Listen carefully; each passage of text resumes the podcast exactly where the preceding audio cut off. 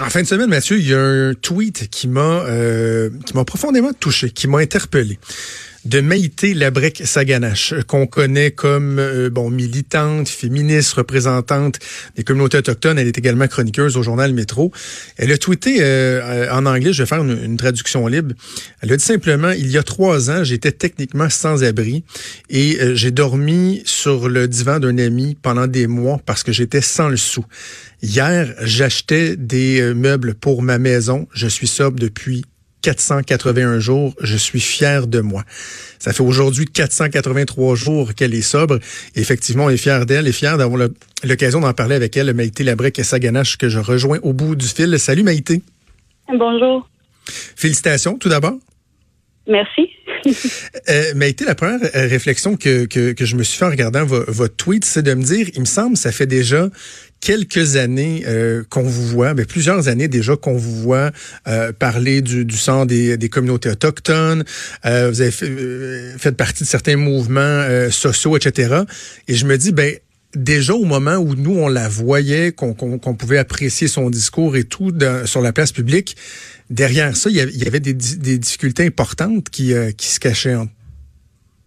Euh, oui, ben c'est puis oui, puis à, à l'époque de l'époque où je parle dans mon tweet, euh, j'étais, je faisais faut qu'on se parle, puis il y a très peu de personnes qui savaient euh, que j'étais en profonde difficulté financière à, cette époque-là.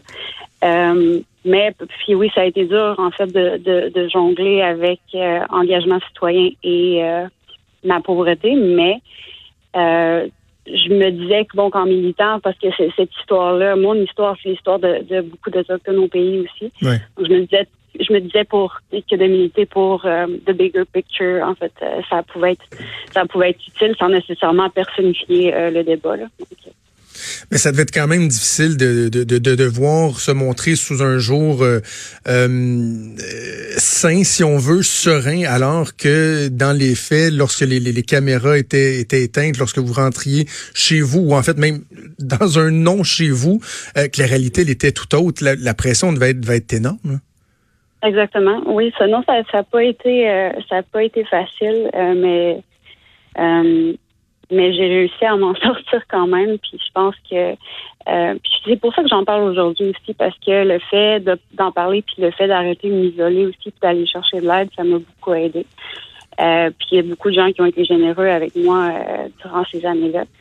Euh, puis c'est un peu à cause d'eux que je m'en suis sortie aussi. Mais puis à cette époque-là, je m'en souviens que je voulais pas trop, je voulais pas trop en parler à mes parents non plus. Je voulais pas les inquiéter. Puis surtout ma mère qui m'a qui m'a aidé beaucoup dans le passé, je voulais pas l'inquiéter. Donc ça le fait un peu, ça le fait. Euh, ça a fait boule de neige, puis je me suis vraiment trop isolée, puis fermée sur moi-même, puis ça m'a amené, euh, ça m'a amené à être sur le divan d'un ami pendant des mois. J'imagine que euh, une des étapes de, de, de ce long processus-là euh, de, de, guérison, si on veut, ou d'acceptation de qui on est, euh, d'avoir un, mode de vie plus sain, j'imagine qu'une des étapes fondamentales, c'est de, comprendre pourquoi on, est, on en est arrivé là. Dans votre cas, bon, je lisais dans, dans, des entrevues que vous avez accordées il y a quelques années, il y a entre autres eu du racisme, ce que vous avez vécu lorsque vous étiez jeune. Est-ce que ça faisait partie donc de, de, de ce cheminement-là, de comprendre pourquoi vous en étiez rendu à avoir, par exemple, des problèmes de dépendance et tout? Absolument. Puis, mais tu sais, il faut, il faut commencer quelque part. Puis, bon, j'ai commencé en, en mettant des, en mettant des, des, euh, des buts réalistes. Euh, puis, la sobriété, c'est ça. Hein, c'est un jour à la fois. Puis, c'est réévaluer ses besoins à chaque jour et c'est réévaluer ses, ses, buts aussi. Puis, euh, les objectifs qu'on a atteints aussi euh, au jour le jour. Mais, euh, mais en étant ça, puis je pense que ça me, ça, ça me, ça me frappé vraiment quand ça fait six mois là que j'étais j'avais arrêté de boire, j'avais arrêté de prendre la drogue, euh, c'est que il y avait, j'ai réalisé qu'il y avait beaucoup de choses avec lesquelles je n'étais pas confortable, que je pensais que je l'étais parce que bon, euh, euh, consommer, ça vient un peu, ça vient un peu embrouiller notre jugement, mais je me j'ai réalisé qu'il y a beaucoup de choses de mon enfance, puis beaucoup de choses dans ma vie avec laquelle je n'avais pas fait la paix, puis qu'il fallait que je me concentre là-dessus. J'ai été déçu, surpris de savoir que euh, parce que vous êtes euh, vous êtes euh, encore jeune, donc dans votre jeunesse, c'est-à-dire il n'y a pas si longtemps que ça, des problèmes de racisme envers euh, les communautés autochtones, c'est quelque chose qui existait. Tu sais, si on m'avait dit, il y a, moi j'ai 38 ans, bon, quand j'étais jeune, il me semble, je, je voyais pas ça, mais je suis pas issu des communautés autochtones, mais si on m'avait dit, il y a 40, 50, 60 ans, c'était monnaie courante, oui, OK, mais de savoir qu'il y a encore, quoi, 15, 10, 15, 20 ans, c'est quelque chose qui était encore présent, que vous avez subi ça, vos frères, vos sœurs, vous faire narguer, vous faire euh, être victime d'une certaine violence, que ce soit verbale ou physique. C'est décourageant de savoir que ça existe encore. Oui, puis même, puis même euh, il y a des sujets sur lesquels j'ai parfois peur d'écrire, sur lesquels je vais un peu m'auto-censurer parce que j'ai pas envie parfois de de recevoir euh, tous les commentaires négatifs, tout le backlash sur les réseaux sociaux parce que c'est vrai, c'est très facile de d'être raciste envers quelqu'un euh, sous couvert de l'anonymat, puis même que c'est un bon c'est un gros problème qu'on décrit aussi, puis même euh, sur Facebook les les les, les noms comme Squaw, comme Kawish, euh, ça sera pas banni. Donc c'est pas c'est pas une cause hmm. valable pour Facebook de suspendre un utilisateur pendant 24 heures ou plus. Euh, tandis que bon, il y a, d'autres, euh, il y a d'autres noms qui euh, eux vont être complètement associés, mais encore nous, on a de la misère à faire reconnaître ces noms-là comme étant racistes. Mais fait que, vois, il y a des jours que même même aujourd'hui, même j'ai j'ai 24 ans, puis je reçois encore des, commentaires comme ça de la part de, des adultes. C'est incroyable. Mm-hmm la raison pour laquelle je voulais qu'on se parle, Maïté, c'est c'est pas juste par euh, euh, intérêt pour votre personne comme telle, parce que l'histoire elle est intéressante, mais aussi parce que elle sert à, donner de l'espoir. Puis je sais que dans, votre action, il y a beaucoup ça. Euh, vous, êtes très très très impliqué au sein des, des communautés autochtones. Vous voulez donner l'exemple, mais en même temps ce, ce rôle-là de modèle vient avec une, une pression qui peut être difficile à porter aussi. Mhm. Comment on le vit? Mais, absolument, mais euh, moi, ce qui m'a, moi, ce qui m'a aidé beaucoup, c'est de, euh, parce que bon, on, on, on, vient à un point où ce que notre culture, on est tanné euh, de la justifier, on est tanné de l'expliquer constamment, puis on veut juste la vivre. Euh, dans mon cas, euh, c'est ce que j'ai fait, puis ça, ça a, ça a joué un très grand rôle dans mon, dans mon processus de guérison aussi. Moi, je vis maintenant dans ma communauté à Oswanipi. Euh, je travaille pour mon, je, je travaille pour ma nation. Euh, J'écris aussi des chroniques pour ma nation dans Nation mm Magazine. Euh, donc, euh, donc c'est ça. Moi, ça, ça, ça me pris ça, puis ça me pris, ça me prenait cet esprit communauté-là, en fait, pour me, me mieux pour que ce, ce fardeau-là soit, soit moins lourd aussi. Euh, puis ça me fait, ça fait que j'investis mon temps dans des choses euh, différentes. C'est sûr que je fais moins d'activisme, c'est sûr que je fais moins euh, de conférences, d'éducation, euh, des, des, des, trucs dans, dans le thème de la réconciliation. C'est sûr que j'en fais moins parce que je suis pas, je suis pas à Montréal, mais euh, par exemple, j'investis mon temps à réapprendre ma langue, j'investis mon temps, mon temps à réapprendre ma culture, puis ça c'est aussi c'est toujours aussi valable, puis ça me fait beaucoup plus de bien. Est-ce que vous avez après vous fixer des limites par rapport euh, à cette implication-là ou la, pression qu'on peut se mettre sur les épaules d'être euh, d'être un modèle, de faire avancer euh, les choses pour pour tout un chacun? Est-ce que vous fixez des limites, ne serait-ce que pour votre santé à vous, pour votre bien-être? Absolument. Puis je pense que ces limites-là, je ne les connaissais pas ou j'en avais pas connaissance à l'époque où je buvais puis je prenais la drogue. Mais maintenant, en étant ça, je, je ressens vraiment tout plus. Euh, J'ai vraiment pas le choix de, de j'ai pas le choix d'avoir une distance émotionnelle avec avec bien les choses. Puis euh, ces, ces limites-là dans ma vie, je les ai imposées aussi euh, au niveau de mon temps.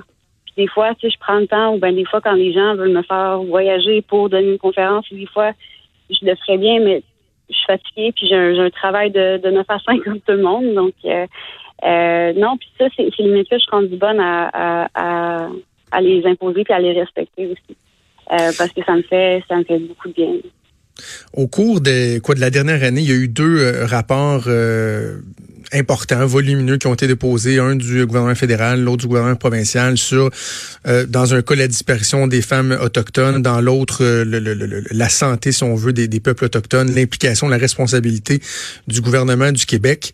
Est-ce que dans ce que vous lisez, ce que vous entendez, est-ce qu'il y a des éléments qui vous permettent d'être optimiste quant à l'avenir? Est-ce que on, est en voie de mieux comprendre, mieux cerner quels sont les problèmes et surtout comment agir pour aider les, les, les peuples autochtones à, vivre une, une meilleure vie? Euh, ben, je pense que je pense que la commission vérité, vérité et conciliation sur les pensionnats a mis la table pour quelque chose. Je pense qu'il y a beaucoup de Canadiens qui ont réalisé euh, quelle était euh, notre histoire, euh, quelles étaient nos histoires familiales, puis qu'il y a encore les survivants sont, sont encore avec nous aujourd'hui. Euh, je pense que ça, ça le fait faire un bout de chemin dans la tête de, bien des gens de comprendre en fait euh, toutes les, les problématiques qui découlent des pensionnats autochtones. Euh, ensuite, c'est sûr que bon, en, ce moment, je trouve que le, le, gouvernement fédéral ne met pas encore assez d'argent de, dans de fonds publics en fait pour des services publics dans les communautés autochtones. Je veux dire, on a encore des communautés autochtones au Canada sans eau potable. Euh, c'est inacceptable. Puis aussi, euh, je pense qu'il faut partir euh, du constat, puis ça, c'est quelque chose qui, qui, me touche particulièrement. surtout que j'ai déjà été dans cette situation-là, je pense qu'il faut partir du constat que le logement, c'est un droit fondamental humain. Ouais. Ensuite, on peut faire des, ensuite on peut faire les, politiques qu'on veut avec ça, mais il faut partir de ce constat-là. Mais, mais, en même temps, Maïté, c'est pas tout de pour le gouvernement, c'est pas tout juste de dire on, on va investir dans euh, dans de la brique, dans des murs et ça va régler le problème. Et, quand je dis ça, je fais référence à mon expérience personnelle lorsque je travaillais au, euh, ministère des Affaires municipales. Moi, j'étais en politique, puis on était responsable de la SHQ, puis j'allais à quelques reprises à coup de joie dans, dans, dans, certaines communautés. Puis là, la SHQ, tu sais, construisait des, des maisons, construisait des habitations, des habitations. Ils mettaient toujours plus d'argent, mais il y avait un des, un des problèmes, c'est que tout ça était toujours à refaire parce que les maisons étaient souvent euh, démolies, saccagées, incendiées. Pourquoi? Parce qu'il y avait des problèmes qui étaient encore plus profonds que euh, le logement, qui était le, le climat social, le, le manque d'encadrement. Donc, euh, à un moment donné, c'est beau de vouloir euh, euh, agir en aval, mais il faut aussi agir en amont, puis de voir comment on peut mieux accompagner ces gens-là, leur offrir des services de qualité pour pas qu'on arrive à des situations qui sont encore plus problématiques ultimement. Non, absolument, je suis d'accord, mais tu sais, moi, si je parle d'expérience aussi dans ma communauté, il y a une grosse crise du logement en ce moment, mais aussi ça prend des logements de transition pour les personnes qui sont pas encore capables. Euh, de payer le loyer à chaque mois. Euh, soit des, des, logements de transition, il peut en avoir autant dans les communautés, autant dans les centres urbains. Bon, à Montréal, 40% de la population itinérante est autochtone, même si on constitue seulement 1% de la population au Québec.